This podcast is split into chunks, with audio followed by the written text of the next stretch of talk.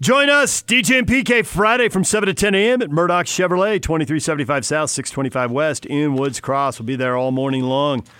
DJ and PK, it is time to talk a little college football now with Tim Brando, play by play broadcaster for Fox Sports. He's going to be calling the Cal Utah game on Saturday. Tim, good morning. Good morning, fellows. How, how you doing? It's good to, good to be chatting with you. Can't wait to get to the as Beano Cook used to say, the, the mountain time zone. Everybody forgets the mountain time zone. Can't wait to get there.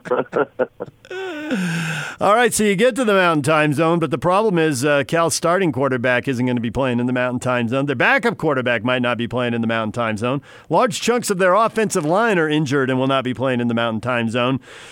So you don't want to go into a game thinking you know everything that's going to happen because you know you might get crossed up. But right now, do you really think you're going to get crossed up?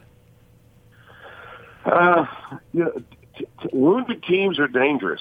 You know, wounded bears are dangerous, right? Um, I see what you did there. Time of year, crazy things happen too, and with what's lying ahead for Utah, you know that's the other issue. We've seen this happen before in college football when you've got um, you know a game as as important as the game with Washington at Washington lying ahead, uh, who's also you know, having a disappointing season. Uh, last week was a game they really needed. You know, you just have to live in the here and now. You know, and and um, Utah's been pretty good about that uh, through the years. Kyle Whittingham has done about as good a job as any coach in the country at um, at keeping his team focused. Now, they've struggled at the Coliseum. I think we all know that. That's that's been the speed bump that um, they've not been able to get past. But other than that, uh, they've been they've been pretty focused and uh, a team that you could um, you could count on. But this is one of those classic traps. I mean, it is a because of all the injuries with Cal, because they're coming off the loss with Oregon State. You know, if you begin to believe the tea leaves, you know, today's millennial cohort and and college athletics uh, is such. I mean, the coaches can talk a lot about staying focused and you know not hearing the noise, but I mean you know, they can pick up a phone and get any piece of information they want. And uh, Cal just went belly up to Oregon State. Okay, I mean that is about as bad as it gets. So, you know, Utah's got to, you know, it sounds it sounds cliche, but it's true. They they've got to find a way to to not read tea leaves and and and not have the noise get in the way of of their heads and get in the way of their thinking uh, in preparation of this game. Right? They're pretty good about it. They're probably better than just about not all, but most uh, teams in college football uh, at doing that. But that's I think that's the concern. That and obviously the, the the health of Tyler Huntley too. You know, is is he good to go? If he is good to go, uh, you know how how much strength will he have? Uh, can he play at 100%? Probably not. Uh, how effective will he be if he's at 75, 80%? We don't know. So, going big picture, the Pac 12, I want to know what you think of where they stand. And I think the dream scenario at this point is that you have two 11 and 1 teams playing each other for the Pac 12 title, and that's obviously Oregon and Utah. Oregon with the mm-hmm. loss to Auburn early, and then also Utah with its loss uh, to SC. And I think that both teams would be in the, if not in, but close to the top 10 if, they're, if that scenario plays out that way. And there's still work to be done, obviously, but just play with me here for a second. What do you yeah, think yeah. the winner would be able to get as far as some national respect with regard to the playoff? Whoever wins that game would be twelve and one. Yeah, and you're not gonna you're not gonna like hearing this, but but Oregon will get more love than than Utah, uh, because because Oregon did play that game, and people remember that that game could have very you know they controlled that game with Auburn you know, for three, three and a half quarters, really, they control the game with Auburn. You know, we live in a world of images and impressions, as my friend Spencer Tillman likes to say. Uh, and I think the image and impression that Oregon has left is an ability to come from behind and win on the road like they did a week ago, and, and they really did outplay and probably deserved to win, but did not win that Auburn game. Uh, Utah does not have that same cachet. But uh, I, I, I, I, I will tell you that the respect value for Kyle Whittingham is through the roof. Um, I'm sure you guys have been watching some of the big noon kickoff, and you've heard how many great things Urban Meyer's had to say about Kyle. Uh, the schedule for Utah just does not stack up as well uh, as Oregon's does, uh, non-conference, and, and I think that that's part of why Oregon is in a better position than, than Utah. But as a whole, the Pac-12 is just in trouble, uh, and it's not, you know, it's just the way the thing is built. The, the college football playoff is built for the pure playoff privilege. Uh, and those are brand name teams, and all of those name brand name teams right now are are east of the Red River. Uh, they're they're just not out west at this stage. Uh, and every time that the Pac-12 has been in a position to to elevate itself and put itself in a good position, uh, and this was true when Cal had that great run at the beginning of the year. Boom, uh, they took a uh, a dive, and then they got hurt, and more things happened to them. Uh, Washington has been in a position more than a couple of times and for whatever reason just could not get over the hump. You know, they, are without question the most disappointing uh, team I think this year in the Pac-12. Most people thought that, particularly with Eason, they would get so much accomplished, and they just haven't. And frankly, I saw them against Arizona. It's not really been his fault. I mean, Eason's played well. He's had a lot of drop balls, and he's had a lot of uh, uh, receivers that just haven't gotten a lot of separation. You know, when I look at when I look at your team, when I look at um, Utah, this is a classic Utah team. You know, a team that thrives on uh, consistent defense, but an offense that's uh, opportunistic and uh, is, is probably better than people realize. And when Huntley's right, uh, can get a lot done. Um, but step number one is to win this game and, to, as you said, be a one-loss team going in. I think it would be certainly to the benefit of the Pac-12 if both of those teams were one-loss teams because some teams out there could stub their toes between now and then. Um, but I just don't know how precipitous a fall any of the teams that we're talking about that are in front of you you're going to have. You know, if Alabama happens to lose and you know their quarterback's nicked up is not going to play uh, at least until the LSU game, you know, they don't drop more than three or four spots when they lose. Um, and, and with the kind of year Joe Burrow's having, kind of probably the same story with them too. So it just makes the task at hand for any of the schools in the Pac-12 far more difficult. There are two undefeated teams in the SEC, and there are three undefeated teams in the Big Ten. Even though Wisconsin got lost, they had four there for, for a little while. Do you think those team those conferences are going to have undefeated champions? Are they going to beat each other up? And if so, will that open the door from for two teams from either of those conferences to get in? Yeah, I, you know, there. Look, um, there's these teams all have to play one another, and yeah, they can all lose. And and and this is the thing that's so screwed up about the narrative, uh, fellas, is that when we started the season, what was the narrative? The narrative was it's Clemson, Alabama, and then everybody else. Correct? That's what it was. I mean, you've watched the first uh, nine weeks of the season. Would you not say that there are at least, oh gosh, nine or ten teams that could say, "What about us?" Yeah. in the playoff? Well, would you, would you say that? Yeah, I think you guys certainly got to go Ohio State, Oklahoma, LSU, off the top of my head, right there. Well, and and and you know you can't rule out Georgia because they still have sure. Florida uh, to play, and they got Auburn to play, and they've got an SEC championship.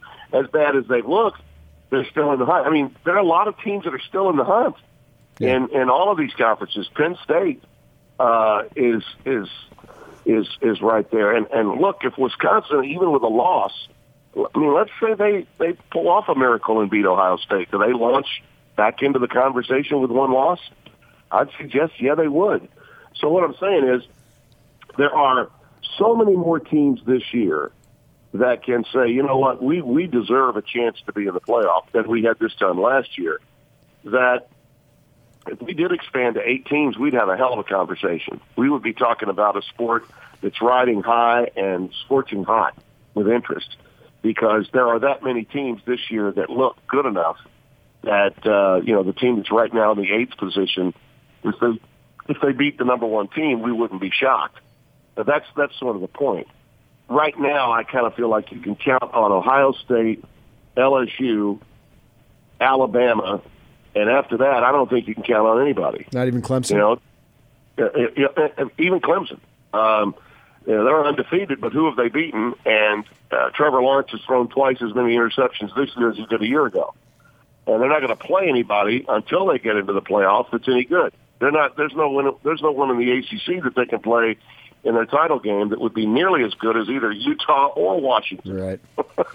so, you know, we've got just so much more out there to to discuss with regard to uh, quality of teams, uh, the array of, of of teams that are out there that could make a move between now and the first weekend in December, Championship Saturday. It, it sort of boggles the mind. But this is again where, and if, if you've seen any of my my um, material on Twitter that I put out on Sundays, my on brandos, you know, teams like Baylor and uh, Minnesota are undefeated, and no one knows anything about them, and they're really good. Baylor is outstanding. I saw them win at Oklahoma State last week. Uh, Charlie Brewer is an outstanding quarterback. He's got two four three five four four receivers on either side uh, and a running back in JaMycal Hasty who is nasty. I mean, nasty. Uh, but no one knows and no one really cares because they're not a part of the pure playoff privilege. Brand names in this pathetic process that we call the college football playoff, they are the ones carrying the weight. And the only thing that matters is who's in. If, if the discussion of college football every week during the regular season is about who are the top four teams, well, we don't have top four teams. We have about a top eight or nine teams, maybe 10 this year. But that's not the conversation. We have dumbed down the regular season. We have turned uh, what should be a sport where we celebrate uh, magnificent stories of teams with turnarounds like Baylor's from mere death penalty conversation in uh, 2016 to an undefeated team with a great coach that everybody is uh, looking at, including several NFL teams, and no one in college football that covers it on a regular basis wants to cover it.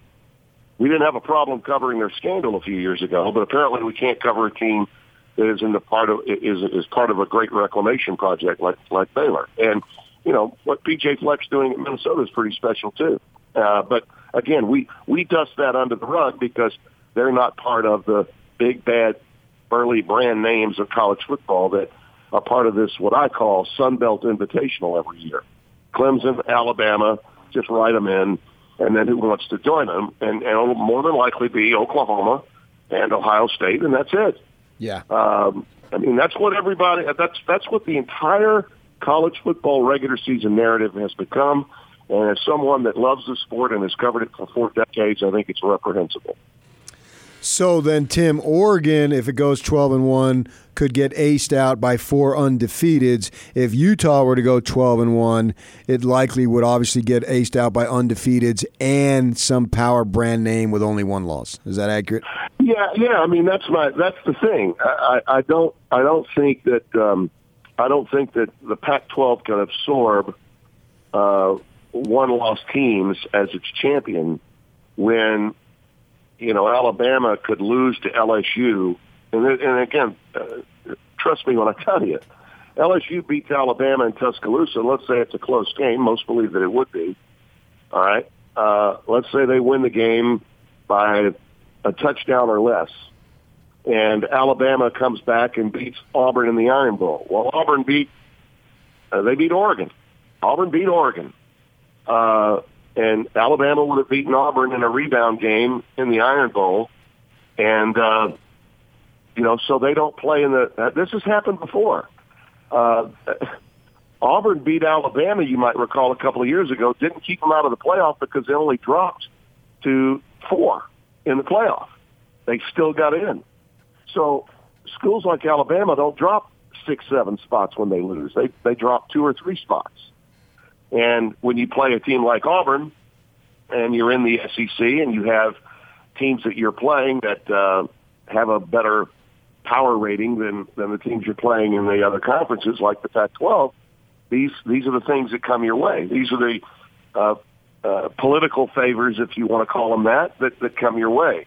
Georgia could find its way back in the hunt because of who they play. They've got the border war next week with with Florida, uh, and then they play Auburn in the longest-standing Southern rivalry, and then you know they could still represent the East in the SEC championship. So the path for those teams is just so much easier, even with a loss, than the Pac-12s could be, and that's a that's just a real problem. Tim Brando joined us here on 97.5 and 1280 The Zone. Uh, there's multiple rumors flying around Pac 12 media types about Urban Meyer getting a coaching job and about Chip Kelly maybe getting a different coaching job. Have you heard any of those? Do you believe any of those? What do you expect?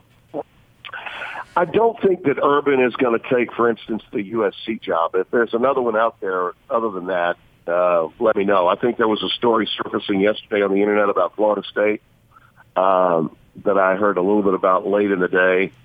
I, I don't see Urban doing the USC thing. Uh, I just don't. Um, that that place is a dumpster fire with regard to its organization, uh, its uh, lack of leadership uh, in administration.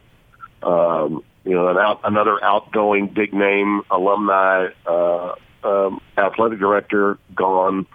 Uh, what direction is the president going to go or athletic director going to go? If it, you know, most of the time, I think if you're a head coach, you want to know who your AD is going to be before you go out there. As I watch um, our big noon kickoff, and I don't know how you guys feel or if you've watched much of the show, but he looks to me like he's having a hell of a lot of fun. And I have spoken to him a couple of times, and he is having a great deal of fun, a lot of energy there. I think one of the reasons uh, they're going to Columbus this week is because uh, at his urgency, he'd like to see that show become a two-hour show instead of a one-hour show. He's publicly stated that. Uh, I'm not saying he won't coach again, but if he does coach again, it's got to be a place where not only does he uh, believe in the direction of the university, but also knows he's got a great chance of winning a national championship. And uh, th- there aren't many places like that. You're limiting the opportunities quite a bit when you start talking about that kind of commitment. Um, so I'm not necessarily buying all that. Uh, a move by Chip Kelly makes sense to me because he's not gotten what he needed from UCLA. Whatever, whatever he felt was promised, uh, they have not come through on, and that's a problem. Uh, so I could see him making a move. That that that one I can buy, but uh, Urban immediately going in, uh, and especially to a school out west, uh, I just don't see the fit right now. To me, USC would be uh, the the most likely, but not with their uh, their administration uh, in the current uh, position that it's in. They're they're like a rudderless ship right now in terms of direction. So I don't see it.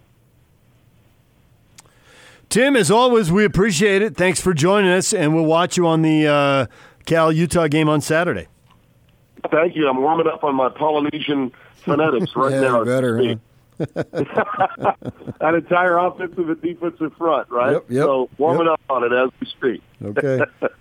Thank you, Tim. Nice chatting with you guys. Always is good. Take care. Bye bye.